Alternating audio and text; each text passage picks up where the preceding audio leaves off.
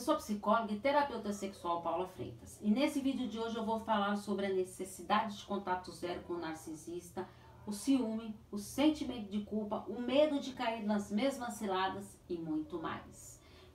Conhece pessoas que estão convivendo com narcisistas, estou à disposição para os atendimentos, porque é uma situação delicada de conviver com eles.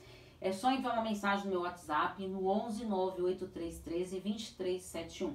E também eu tenho um grupo do Facebook Convivendo com Narcisistas. Lá, no dia que eu gravei esse vídeo aqui, tinha mais de 17 mil pessoas. Eu não sei quanto que vai ter agora quando você está assistindo.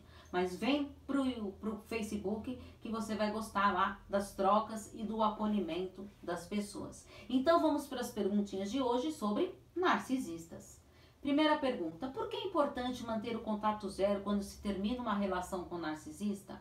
É extremamente necessário e importante o contato zero ao terminar uma relação com narcisista porque a vítima ela está condicionada e até viciada nessa relação.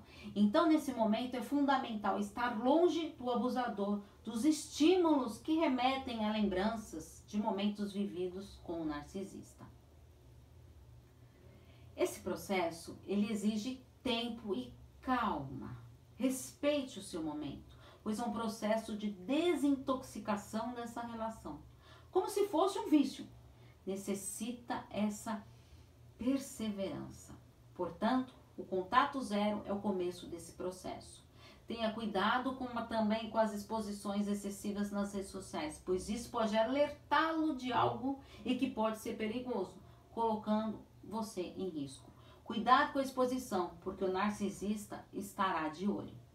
Segunda pergunta: como lidar com o ciúme que se tem pelo narcisista, na maioria das vezes o ciúme é sinal de insegurança no relacionamento ou até mesmo em si mesmo. Então para aí para avaliar um pouquinho por que tá tendo esse ciúmes.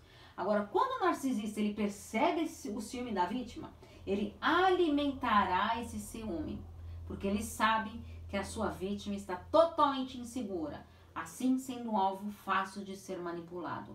Ele alimentará esse ciúme e mesmo que para isso ele tenha que dar motivos reais para isso. Assim, tornará a vítima cada vez mais dependente dessa relação. Através desse mecanismo de alimentação do ciúme, podendo levar até um ciúme doentio ou patológico, que terá cada vez mais o poder sobre a sua vítima. Terceira pergunta: Quero terminar meu relacionamento, mas não consigo ter coragem para isso. A decisão pelo fim do relacionamento é algo doloroso e difícil, mesmo que essa relação não esteja boa, mas é uma área já conhecida, a zona de conforto. Terminar uma relação pode trazer insegurança devido ao medo que estará por vir, ou seja, medo do novo, do desconhecido. Assim, se sujeita a ficar nessa relação sofrida e que machuca muito por ter medo de enfrentar os desafios e seguir em frente.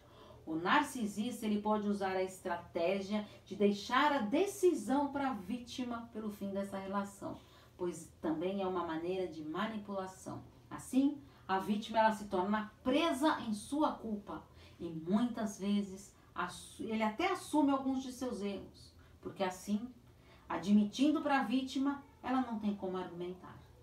Quarta pergunta: será que a culpa é minha por ele ter atitudes abusivas?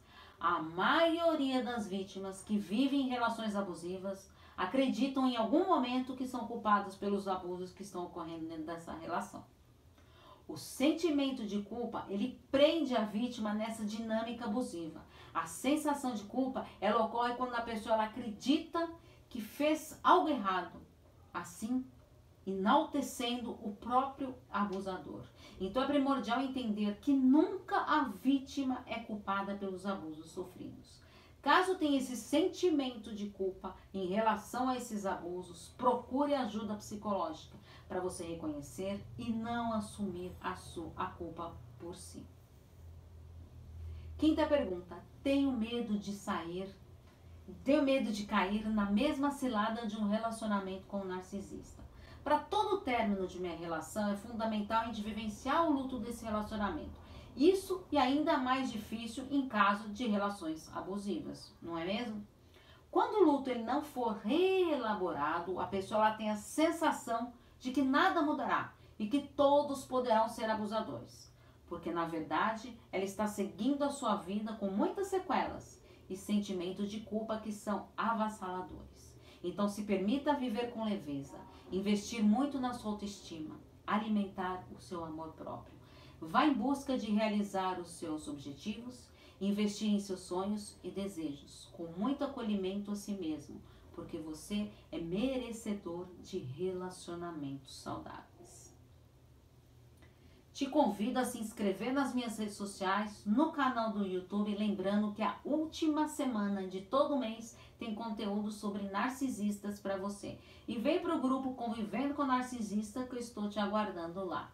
Afinal, quem cuida da mente, cuida da vida. Um grande abraço. Tchau, tchau.